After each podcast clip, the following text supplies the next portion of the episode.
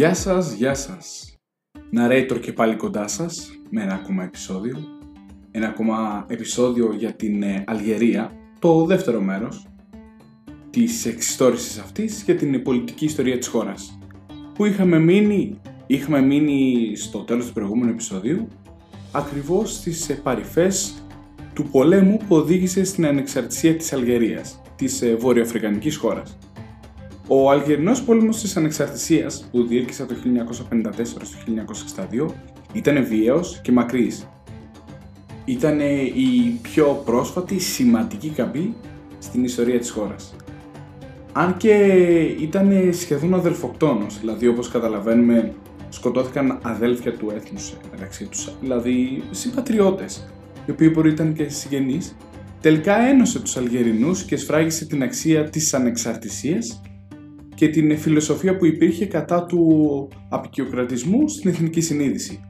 Τις πρώτες πρωινές ώρες της 1ης Νοεμβρίου του 1954, το Εθνικό Απελευθερωτικό Μέτωπο, το FLN, εξαπέλυσε επιθέσεις σε ολόκληρη την Αλγερία, στην εναρκτήρια ομοβροντία ενός πολέμου εξαρτησίας.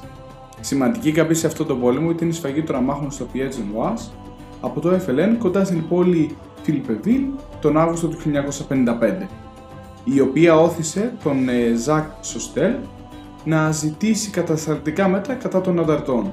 Οι γαλλικές αρχές ισχυρίστηκαν ότι 1273 στον αριθμό αντάρτες έχασαν τη ζωή τους σε αυτό που ο Σοστέλ παραδέχτηκε ότι ήταν σοβαρό αντίπεινα.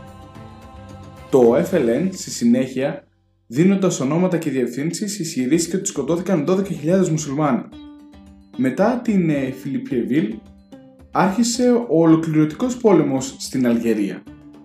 Το FLN πολέμησε σε μεγάλο βαθμό χρησιμοποιώντας τακτικές ανταρτοπολέμου, ενώ η γαλλική τακτική της αντιπανάστασης περιλάμβανε συχνά σοβαρά αντίπεινα και καταστολή. Τελικά, παρατεταμένες διαπραγματεύσεις οδήγησαν την κατάβαυση του πυρός που υπογράφηκε στη Γαλλία από το FLN και από την πλευρά της Γαλλίας στο Evian στις 18 Μαρτίου 1962. Το Evian είναι περιοχή στη Γαλλία. Οι συμφωνίες του Evian προέβλεπαν επίσης τη συνέχιση των οικονομικών χρηματοπιστωτικών, τεχνικών και πολιτιστικών σχέσεων καθώς και προσωρινές διοικητικές μεταρρυθμίσεις μέχρι να διεξαχθεί δημοψήφισμα για την αυτοδιάθεση. Οι συμφωνίες του Εβιάν εγγύηθηκαν τα θρησκευτικά και ιδιοκτησιακά δικαιώματα των Γάλλων επίκων, αλλά η αντίληψη ότι δεν θα γίνονταν σεβαστά οδήγησε στην έξοδο ενός εκατομμυρίου πιέζ Νουάρ και Χαρκής. Η Χαρκής, όπως καταλαβαίνετε, ήταν και αυτή η φυλή. Η καταχρηστική τακτική του γαλλικού στρατού παραμένει αφιλεγόμενο θέμα στη Γαλλία μέχρι και σήμερα. Χρησιμοποιήθηκαν σκόπιμα παράνομες μέθοδοι, όπως ξυλοδραμοί, ακροτηριασμοί, απαχωνισμό από τα πόδια ή τα χέρια, βασανιστήρια με ηλεκτροσόκ, πνιγμούς σε νερό, στέρηση ύπνου, σεξουαλικές επιθέσεις, μεταξύ άλλων των ε, βασανιστήριων. Διαπράχθηκαν επίσης γαλλικά εγκλήματα πολέμου κατά των πολιτών της Γαλλικερίας, όπως αδιάκριτη πυροβολισμοί αμάχων, βομβαρδισμοί χωριών, για τα οποία υπήρχαν υποψίες ότι βοηθούσαν και μυστικές υπηρεσίες. Βιασμοί, ξεκυλιάσματα εγγύων γυναικών, φυλάκιση χωρίς φαγητό σε μικρά κελιά, ορισμένα τα οποία ήταν αρκετά μικρά ώστε να μην επιτρέπουν το ξάπλωμα ρήψη κρατουμένων από ελικόπτερα στο θάνατο ή στη θάλασσα με τσιμέντο στα πόδια τους και θάψιμο ανθρώπων ζωντανών. Το FLN διέπραξε επίσης πολλές φρικαριλαιότητες τόσο κατά των Γάλλων πιέζ Noirs, όσο και κατά των συμπατριωτών τους Αλγενών που θεωρούσαν ότι υποστήριζαν τους Γάλλους. Τα εγκλήματα αυτά περιλάμβαναν τη δολοφονία όπλων ανδρών, γυναικών και παιδιών, το βιασμό και τον εξεγγυλιασμό ή τον αποκεφαλισμό γυναικών και τη δολοφονία παιδιών κόβοντας το λαιμό τους ή χτυπώντας τα κεφάλια τους σε τείχους. Όπως καταλαβαίνετε συνέβησαν πάρα πολύ άσχημες, επώδυνες και φρικα... φρικιαστικές πράξεις οι οποίες ε, γράφτηκαν με πολύ μελανά γράμματα στην ιστορία του Αλγερινού έθνου. Εκτιμάται ότι 305.000 έως 1 εκατομμύριο Αλγερινοί έχασαν τη ζωή τους κατά τη διάρκεια του πολέμου, ενώ περισσότερο από 2 εκατομμύρια από ένα συνολικό πληθυσμό μουσουλμανικό 9 με 10 εκατομμύρια έγιναν πρόσφυγες ή μεταφέρθηκαν βιαία σε στρατόπεδα που ελέγχονταν η κυβέρνηση. Μεγάλο μέρος της υπαίθρου και της γεωργίας καταστράφηκε μαζί με την σύγχρονη οικονομία στην οποία εκτιμούσαν και κυριαρχούσαν οι Ευρωπαίοι αστεί, οι έπικοι, οι οποίοι ήταν οι λεγόμενοι πιέτσι νουάρς που έχουμε αναφέρει. Γαλλικές πηγές εκτιμούν ότι τουλάχιστον 70.000 μουσουλμάνοι σκοτώθηκαν ή απήχθησαν και θεωρήθηκαν νεκροί από το FLN κατά τη διάρκεια του πολέμου της Αλγερίας. Σχεδόν ένα εκατομμύριο άνθρωποι, κυρίως γαλλικής, ισπανικής και ιταλικής καταγωγής, εγκατέλειψαν τη χώρα κατά την ανεξαρτησία της λόγω των προνομίων που έχασαν ως έπικ και την απροθυμία τους να είναι ισότιμοι με τους γηγενείς Αλγερινούς. 30 με 150.000 φιλογάλοι μουσουλμάνοι σκοτώθηκαν επίσης στην Αλγερία από το FLN στα μεταπολεμικά αντίπεινα. Πάμε τώρα στην ε, νέα τομή της πολιτικής ιστορίας της ε, Αλγερίας που είναι η ανεξάρτητη Αλγερία που γίνεται κατά το 1962. Είναι η προεδρία του Μπεν Μπελά η οποία διήρκησε το 1962 στο 1965. Το δημοψήφισμα για την ανεξαρτησία της Αλγερίας διεξήχθη στη Γαλλική Αλγερία την 1η Ιουλίου του 1962 με ποσοστό επιτυχίας 99,72% των ψήφων, δηλαδή ψήφισαν τόσο ήταν το ποσοστό των Αλγερινών που ψήφισαν. Ω αποτέλεσμα, η Γαλλία ανακήρυξε την Αλγερία ανεξάρτητη στις 3 Ιουλίου, ενώ στις 8 Σεπτεμβρίου του 1963 το πρώτο Αλγερινό Σύνταγμα εγκρίθηκε με πανεθνικό δημοψήφισμα υπό τη στενή υποπτία του Εθνικού Απελευθερωτικού Μουτόπου. Αργότερα τον ίδιο μήνα, ο Αχμέντ Μπεν Μπέλα, ο, ο πρώτος πρόεδρος της Αλγερίας, η Μπεν Μπελά, όπως είναι ο σωστός ε, τονισμός σύμφωνα με τους ίδιους Αλγερινούς, ήταν αυτός ο οποίος εξελέγει για πρώτος πρόεδρος στην πρώτη πενταετή θητεία αφού έλαβε την υποστήριξη του FLN και του στρατού με επικεφαλή στον συνταγματάρχη Ουαρί Πουμεμντιέν. Ωστόσο, ο πόλεμος για την ανεξαρτησία και τα επακόλουθά τους είχαν διαταράξει σοβαρά την κοινωνία και την ανεξαρτησία της Αλγερίας, εκτός από την καταστροφή του μεγάλου μέρους των υποδομών της Αλγερίας, η έξοδο των Γάλλων και των Ευρωπαίων συνταξιούχων τη ανώτερη τάξη από την Αλγερία στέρισε από τη χώρα τους περισσότερους διευθυντές, δημοσίους υπαλλήλους, μηχανικούς δασκάλους, γιατρούς και ειδικευόμενους εργάτες. Οι άστεγοι και οι εκτοπισμένοι ανέρχονταν σε εκατοντάδες χιλιάδες, πολλοί υπέφεραν από ασθένειες, ενώ το 70% του εργατικού δυναμικού ήταν άνεργοι.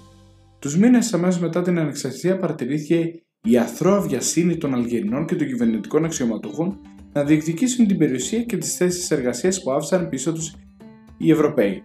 Για παράδειγμα, με τα διατάγματα του Μαρτίου του 1963, ο πρόεδρος Μπεν Μπέλα ή Μπεν Μπελά κήρυξε εκενές όλες τις ε, γεωργικές, βιομηχανικές και εμπορικές ιδιοκτησίες που ανήκανε και λειτουργούσαν προηγουμένως οι Ευρωπαίοι, νομιμοποιώντας έτσι την δίμευση από το κράτος. Ο στρατός διαδραμάτισε σημαντικό ρόλο στη διοίκηση του Μπεν Μπελά, δεδομένου όμως ότι ο πρόεδρος αναγνώρισε τον ρόλο που διαδραμάτισε ο στρατός στην ανάδειξή του στην ε, εξουσία. Διόρισε ανώτερους αξιωματικούς του στρατούς ως υπουργούς και σε άλλες σημαντικές θέσεις εντός του νέου κράτους, συμπεριλαμβανομένου του διορισμού του συνταγματάρχη Πουμιντιέν ως Υπουργού Άμυνας. Αυτοί οι στρατιωτικοί αξιωματούχοι διαδραμάτισαν βασικό ρόλο στην εφαρμογή της ασφάλειας και στην εξωτερική πολιτική της χώρας. Σύμφωνα με το νέο σύνταγμα, η Προεδρία του Μπεν Μπελά συνδύασε τα καθήκοντα του αρχηγού του κράτους και του επικεφαλής της κυβέρνησης με αυτά του ανώτατου διοικητή των ενόπλων δυνάμεων. Συγκρότησε την κυβέρνησή του χωρίς να χρειάζεται νομοθετική έγκριση και ήταν υπεύθυνος για τον καθορισμό και την κατεύθυνση των πολιτικών της. Δεν υπήρξε αποτελεσματικός θεσμικός έλεγχος των εξουσιών του Πρόεδρου. Ω αποτέλεσμα αυτού, ο ηγέτης της αντιπολίτευσης Χωσίν Αϊτ Αχμέτ εγκατέλειψε την Εθνοσυνέλευση το 1963 για να διαμαρτυρηθεί για τις όλο και πιο διδακτορικές τάσεις του καθεστώτος και δημιούργησε ένα παράνομο κίνημα αντίστασης στο μέτωπο σοσιαλιστικών δυνάμεων, αφιερωμένο στην ανατροπή του καθεστώτος που υπήρχε εκείνη τη στιγμή. Στα τέλη του καλοκαιριού του 1963 σημειώθηκαν σποραδικά επεισόδια που αποδόθηκαν στο FFS. Το FFS ήταν το κίνημα το οποίο είχε σαν ηγέτη τον Χωσίν. Όμως υπήρξαν και πιο σοβαρές ε, μάχες, οι οποίες ε, ξέσπασαν ε, ένα χρόνο αργότερα και ο στρατός κινήθηκε γρήγορα και δυναμικά για να συντρίψει μια εξέγερση. Ο Υπουργός Άμυνας, ο Πομιτιέν, δεν είχε κανένα ενδιασμό να στείλει το στρατό να καταστήλει τις περιφερειακές εξεγέρσεις επειδή θεωρούσε ότι αποτελούσε απειλή και το κράτος. Ωστόσο, ο πρόεδρος προσπάθησε να συνεταιριστεί με τους συμμάχους, μεταξύ αυτών και των περιφερειακών ηγετών, προκειμένου να υπονομεύσει τη δυνατότητα των στρατιωτικών διοικητών να επηρεάζουν την εξωτερική πολιτική και την ασφάλεια της χώρας. Κατά συνέπεια, δημιουργήθηκαν εντάσεις μεταξύ του Μιντιάν και του Μπερμελά και το 1965 ο στρατός απομάκρυνε τον Μπεν Μπελά με πραξικόπημα αντικαθιστώντας τον Μπουμιντιέν ως αρχηγό του κράτους. Στις 19 Ιουνίου του 1965 ο Μπουμιντιέν καθαίρεσε τον Μπεν Μπελά με ένα στρατιωτικό πραξικόπημα όπως προείπαμε που ήταν πολύ γρήγορο και σχετικά ανέμακτο. Ο Μπεν εξαφανίστηκε και δεν ξαναεμφανίστηκε ότου απελευθερώθηκε από τον κατοίκο περιορισμό του 1980 από τον διάδοχο του Μπουμιντιέν, τον συνταγματάρχη Τσαντλή Μπετζετίτ. Ο Μπουμιντιέν διέλυσε αμέσως την Εθνοσυνέλευση και ανέστηλε το Σύνταγμα το 1963.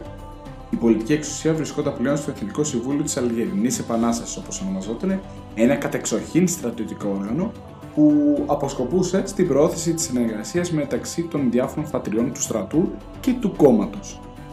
Η θέση του Μπομιντιέν ως επικεφαλή της κυβέρνησης και του κράτους ήταν αρχικά αρκετά επισφαλής εν μέρη λόγω της ε, έλλειψης σημαντικής βάσης εξουσίας εκτός των ενόπλων δυνάμεων. Στηρίχθηκε σε μεγάλο βαθμό σε ένα δίκτυο πρώην συνεργατών του, γνωστό ως η ομάδα της Ούτζντα, που πήρε το όνομά της από την τοποθέτηση του Μπομιντιέν ως αρχηγού του Εθνικοπελευθερωτικού Στρατού. Στην ε, Μαροκινή συνοριακή πόλη Ούτζντα κατά τα χρόνια του πολέμου, αλλά δεν μπόρεσε να κυριαρχήσει πλήρως στο δύσμορφο καθεστώς του και έτσι η κατάσταση μπορούσε να εξηγήσει και τον σεβασμό που υπήρχε στην συλλογική διακυβέρνηση. Κατά τη διάρκεια της 11η θητείας του Μπομεντιάν ως πρόεδρος, το Συμβούλιο εισήγαγε δύο επίσημους μηχανισμούς, τη Λαϊκή Δημοτική Συνέλευση και τη Λαϊκή Επαρχιακή Συνέλευση, για τη συμμετοχή στην πολιτική από το λαό. Υπό την εξουσία του Μπομεντιάν, οι αριστερές και σοσιαλιστικές αντιλήψεις συγχωνεύτηκαν με το Ισλάμ. Μετά από απόπειρες πραξικοπήματος, κυρίως από τον αρχηγό του επιτελείου συνταγματάρχη του Ταχάρ Σμπίρι τον Δεκέμβριο του 1967 σε μια αποτυχημένη απόπειρα δολοφονίας 25 Απριλίου του 1968 ο Μπομιντιέν εδραίωσε την εξουσία και ανάγκασε τις στρατιωτικές και πολιτικές παρατάξεις να υποταχθούν σε αυτόν. Ακολούθησε συστηματική αυταρχική προσέγγιση στην οικοδόμηση του κράτους της Αλγερίας, υποστηρίζοντας ότι η χώρα χρειάζεται σταθερότητα και οικονομική βάση για να οικοδομήσει τους πολιτικούς της θεσμούς. 11 χρόνια μετά την άλυψη της εξουσίας από τον ε, ίδιο άνθρωπο, τον Μπουμεντιέν, μετά από καιρό, μετά από μεγάλη δημόσια συζήτηση, ένα νέο σύνταγμα που είχε υποσχεθεί δημοσιεύθηκε τον Νοέμβριο του 1976. Έχουμε ένα μικρό χρονικό άλμα. Το Σύνταγμα αποκατέστησε την Εθνοσυνέλευση και τις νομοθετικές και συνενετικές και εποπτικές λειτουργίες και ο Μπομεντιέν εξελέγει αργότερα πρόεδρος με το 95% των ψηφισάντων. Δύο μέρες όμως μετά την έναρξη των ε, Χριστουγέννων, δηλαδή στις 27 Δεκεμβρίου, το έτος 1978, ο Μπομεντιέν πεθαίνει και πυροδοτήθηκε ένας αγώνας στο εσωτερικό του FLN για την επιλογή του διαδόχου. Το διέξοδο που δημιουργήθηκε μεταξύ των δύο υποψηφίων λύθηκε όταν ο συνταγματάρχης Τσαντλή Μπεζεντή ένας μετριοπαθής που είχε συνεργαστεί με τον Μπουμιντιέν για την καθαίρεση του Αχμέντ Μπεν ορκίστηκε στις 9 Φεβρουαρίου του 1979. Επανεξελέγει το 84 και το 88 και μετά τις βιαίες ταραχές του Οκτωβρίου του 88 το 89 υιοθετήθηκε ένα νέο σύνταγμα που εξάλληψε το μονοκομματικό κράτος της Αλγερίας επιτρέποντας την δημιουργία πολιτικών ενώσεων εκτός από το FLN. Επίσης, αφαίρεσε από τις ένοπλες δυνάμεις, οι οποίες διοικούσαν την κυβέρνηση από την εποχή του Μπουμουντιέν, τον ρόλο τους στη λειτουργία της κυβέρνησης. Μεταξύ των δεκάδων κομμάτων που δημιουργήθηκαν βάσει του νέου συντάγματος, το μαχητικό Ισλαμικό Μέτωπο Σωτηρίας, FIS, η συντομογραφία του, ήταν το πιο επιτυχημένο κερδίζοντα την πλειοψηφία των ψήφων στις δημοτικές εκλογές του Ιουνίου του 1990 και σε πρώτη φάση των εθνικών βουλευτικών εκλογών τον Δεκέμβριο του ίδιου χρόνου. Η αναπάντεχη αυτή επιτυχία του φοντομεταλλιστικού κόμματος FIS στον πρώτο γύρο των εκλογών του 1991 τον Δεκέμβριο έκανε το στρατό να συζητήσει τις επιλογές παρέμβασης στις εκλογές.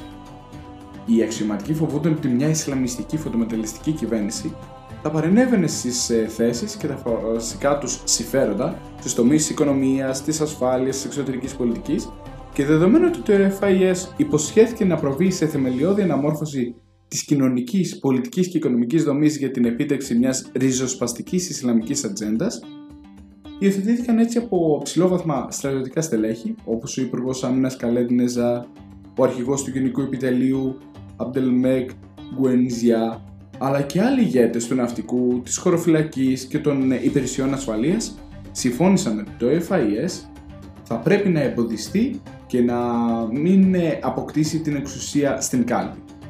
Συμφώνησαν επίσης ότι ο ηγέτης του κόμματος θα έπρεπε να απομακρυνθεί από το αξίωμά του λόγω της αποφασιστικότητάς του και να διατηρήσει το νέο σύνταγμα της χώρας συνεχίζοντας με τον δεύτερο γύρο της ψηφοφορίας. Στις 11 Ιανουαρίου του 1992 ανακοινώθηκε η παρέτησή του στην εθνική τηλεόραση λέγοντας ότι ήταν απαραίτητο να προστατευτεί η ενότητα του λαού και η ασφάλεια της χώρας. Αργότερα την ίδια μέρα το Ανώτο Συμβούλιο του Κράτους, το οποίο αποτελούταν από πέντε άτομα, μεταξύ άλλων τον Χαλέντ Νεζάρ, Τεντίνι Χαντάμ, Αλή Καφή, Μοχάμεν Μπουντιάφ και Αλή Χαρούν, διορίστηκε για να εκτελέσει τα καθήκοντα του Προέδρου. Η νέα κυβέρνηση, με επικεφαλής στον Σίτ Αχμέτ Γκοζαλή, απαγόρευε κάθε πολιτική δραστηριότητα στα τζαμιά και άρχισε να εμποδίζει τον κόσμο να παρακολουθεί τις προσευχές στα δημοφιλή τζαμιά. Το FIS διαλύθηκε νομικά από τον Υπουργό Εσωτερικών Λαρμπί Μπελχέιρ στις 9 Φεβρουαρίου για απόπειρα εξέγερσης κατά του κράτους. Κηρύχθηκε επίσης η κατάσταση έκτακτης ανάγκης και χορηγήθηκαν από το καθεστώς έκτακτη εξουσία όπως ο περιορισμός του δικαιώματος του συνεταιρίζεστε. Μεταξύ Ιανουαρίου και Μαρτίου, ένας αυξανόμενος αριθμός μαχητών του FIS συνελήφθη από το στρατό συμπεριλαμβανομένο του Αμπτελκαντέρ Χατσανί και τον διαδόχο του Οτμάν Αϊσανί και Ραμπά Κεμπίρ. Κατά την ανακοίνωση για τη διάλυση του FIS και την εφαρμογή της κατάστασης έκτακτης ανάγκης στι 9 Φεβρουαρίου, οι Αλγερινέ δυνάμεις ασφαλείας χρησιμοποίησαν τις νέες εξουσίες έκτακτης ανάγκης για να προβούν σε συλλήψεις μεγάλης κλίμακας μελών του FIS και τους στέγασαν σε 5 κέντρα κράτησης στη Σαχάρα. Κρατήθηκαν μεταξύ άλλων 5.000 επίσημο αριθμό, 30.000 σύμφωνα με τον FIS σε, σαν αριθμό κρατουμένων, πολιτικών κρατουμένων. Αυτή η καταστολή οδήγησε σε μια θεμελιώδη Ισλαμική εξέγερση με αποτέλεσμα τον συνεχή και βάνωσο δεκαετή εμφύλιο πόλεμο της Αλγερίας. Κατά τη διάρκεια του εμφυλίου πολέμου, ο κοσμικός κρατικός μηχανισμός επέτρεψε παρόλα αυτά τις εκλογές, στις οποίες συμμετείχαν φιλοκυβερνητικά και μετριοπαθή κόμματα με θρησκευτικές βάσεις. Ο εμφύλιος πόλεμος διήρκησε από το 1991 ως το 2002. Μετά την ε, παρέτηση του Τσαντλή και από την Προεδρία κατά το στρατιωτικό πραξικόπημα του 1992, μια σειρά από φυσιογνωμίες επιλέχθηκαν από το στρατό για να αναλάβουν την Προεδρία. Ενώ οι αξιωματικοί δίσταζαν να αναλάβουν δημόσια πολιτική εξουσία παρόλο που είχαν εκδηλώσει τον έλεγχο της ε, κυβέρνησης. Επιπλέον, οι ανώτεροι ηγέτες του στρατού αισθάνθηκαν την ανάγκη να δώσουν ένα πολιτικό πρόσωπο στο νέο πολιτικό καθεστώς που είχαν κατασκευάσει ψευσμένα μετά την εκδίωξη και την ματέωση των εκλογών, προτιμώντας ένα πιο φιλικό, μη στρατιωτικό πρόσωπο για να τεθεί επικεφαλής του καθεστώτος.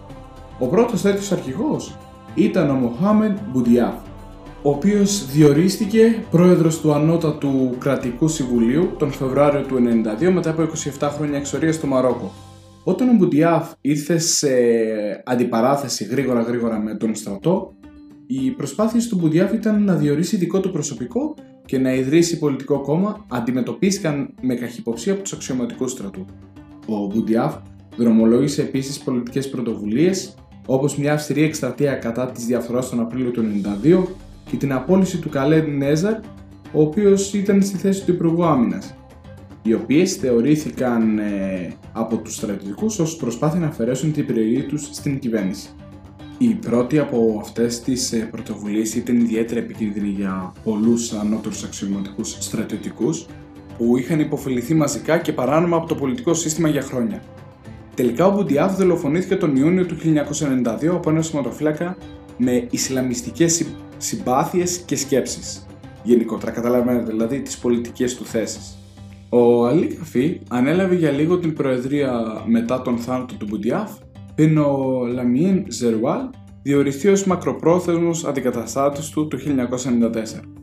Ωστόσο, ο Ζερουάλ παρέμεινε στην εξουσία για μόλις 4 ε, χρόνια προτού ανακοινώσει την αποχώρησή του, καθώς γρήγορα ενεπλάκη σε έναν πόλεμο φυλών εντός των ενότερων τάξεων του στρατού και ήρθε σε ρήξη με ομάδες των πιο υψηλόβαθμων στρατηγών. Μετά από αυτό, ο Αμπτελαζής Μπουτεφλίκα, ο υπουργός Εξωτερικών του Μπουμιντιέν διαδέχτηκε τον πρόεδρο. Καθώς ο Αλγερινός εμφύλιος πόλεμος πλησίαζε στο δικό του τέλος, τον Απρίλιο του 1999, διεξήχθησαν εκ νέου νέες προεδρικές εκλογές. Παρόλο που 7 υποψήφοι προκηρύχθηκαν στις εκλογές, όλοι εκτός από τον Αμπτελαζής Μπουτεφλίκα, ο οποίος είχε την υποστήριξη του στρατού καθώς και του Αθηνικού Απελευθερωτικού Μετώπου, του FLN, αν θυμάστε, αποσύρθηκαν την παραμονή των εκλογών εν μέσω κατηγοριών για εκλογική νοθεία και παρέμβαση του στρατού.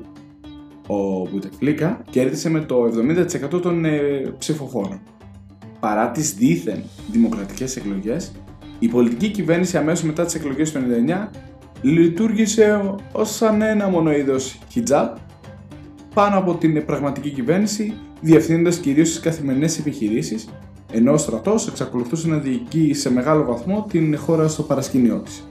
Για παράδειγμα, οι υπουργικές εντολές σε άτομα δίνονταν μόνο με την έγκριση του στρατού και διάφορες παρατάξεις του στρατού επένδυαν σε διάφορα πολιτικά κόμματα και στον τύπο, χρησιμοποιώντας τα ως πιόνια για να αποκτήσουν τη δική τους επιρροή. Ωστόσο, η επιρροή του στρατού στην πολιτική μειώθηκε σταδιακά, αφήνοντας τον ε, Μπουτεφλίκα μεγαλύτερη εξουσία στη λήψη αποφάσεων για την πολιτική. Ένας λόγος γι' αυτό ήταν ότι οι ανώτεροι διοικητές που κυριαρχούσαν στην πολιτική σκηνή κατά τις δεκαετίες του 60 και του 70 άρχισαν να συνταξιοδοτούνται.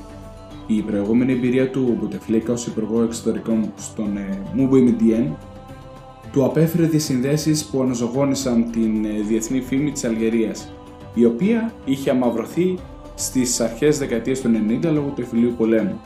Στο εσωτερικό μέτωπο, η πολιτική της εθνικής συμφιλίωσης του Μπουτεφλίκα να τερματιστεί η εμφύλια βία η οποία υπήρχε πολύ έντονη στην ε, χώρα, του χάρισε τη λαϊκή εντολή που τον βοήθησε να κερδίσει περαιτέρω προεδρικές αιτίες, δηλαδή το 2004, σε εκλογές του 2009 και σε εκλογές του 2014.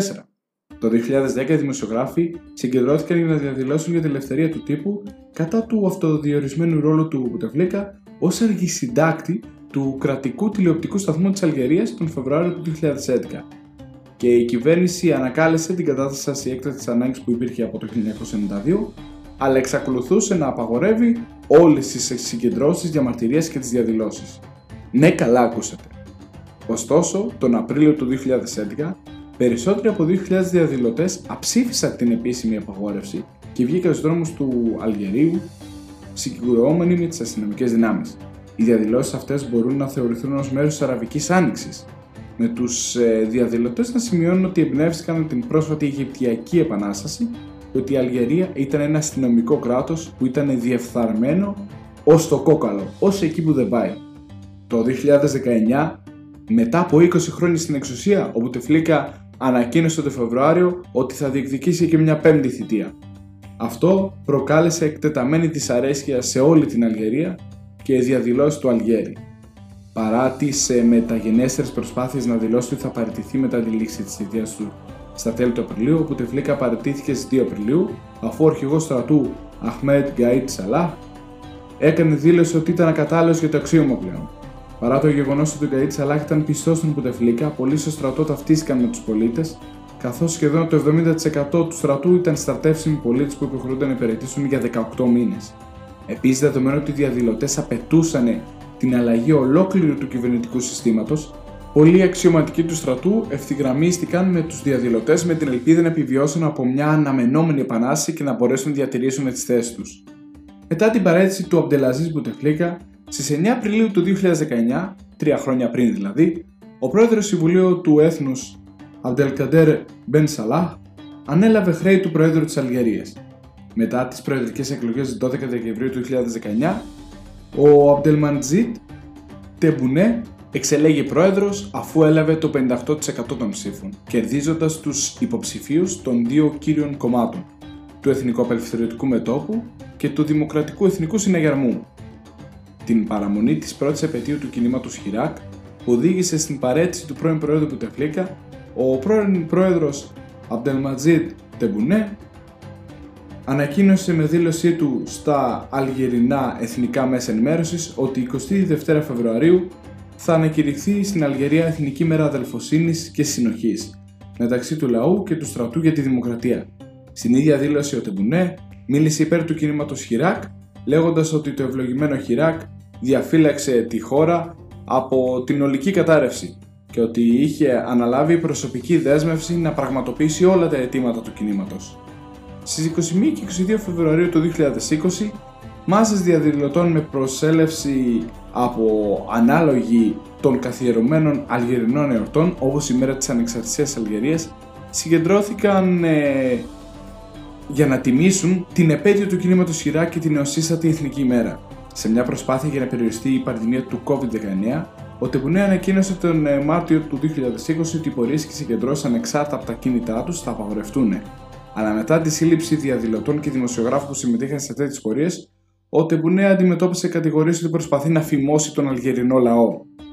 Έτσι, τα φώτα ήταν στραμμένα πάνω στη διαχείριση πανδημίας του COVID-19, όπου οι Αλγερινές ε, αρχές αφιώνουν χρόνο στην επιτάχυνση της δίωξης και της δίκης ακτιβιστών, δημοσιογράφων και υποστηρικτών του κινήματος Χιράκ.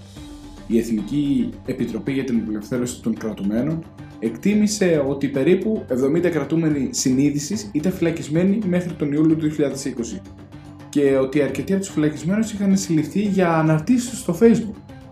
Στις 28 ε, Δεκεμβρίου του 2019, ο μόλις τότε ορκιστής πρόεδρος Τεμπουνέ συναντήθηκε με τον Αχμέτ Μπενμπιτούρ και τον ε, πρόεδρο της, ε, πρώην πρόεδρο καλύτερα και αρχηγό της ε, κυβέρνησης Αλγερίας με τον οποίο συζήτησε τα θεμέλια της Νέας Δημοκρατίας. Στις 8 Ιανουαρίου του 2020 ο Τεμπουνέ συγκρότησε μια επιτροπή εμπειρογνωμόνων που αποτελούνταν από 17 μέλη, η πλειονότητα των οποίων ήταν οι καθηγητές του συνταγματικού δικαίου, αρμόδια για την εξέταση του προηγούμενου συστήματος και συντάγματος και την πραγματοποίηση τυχόν αναγκαίων αναθεωρήσεων.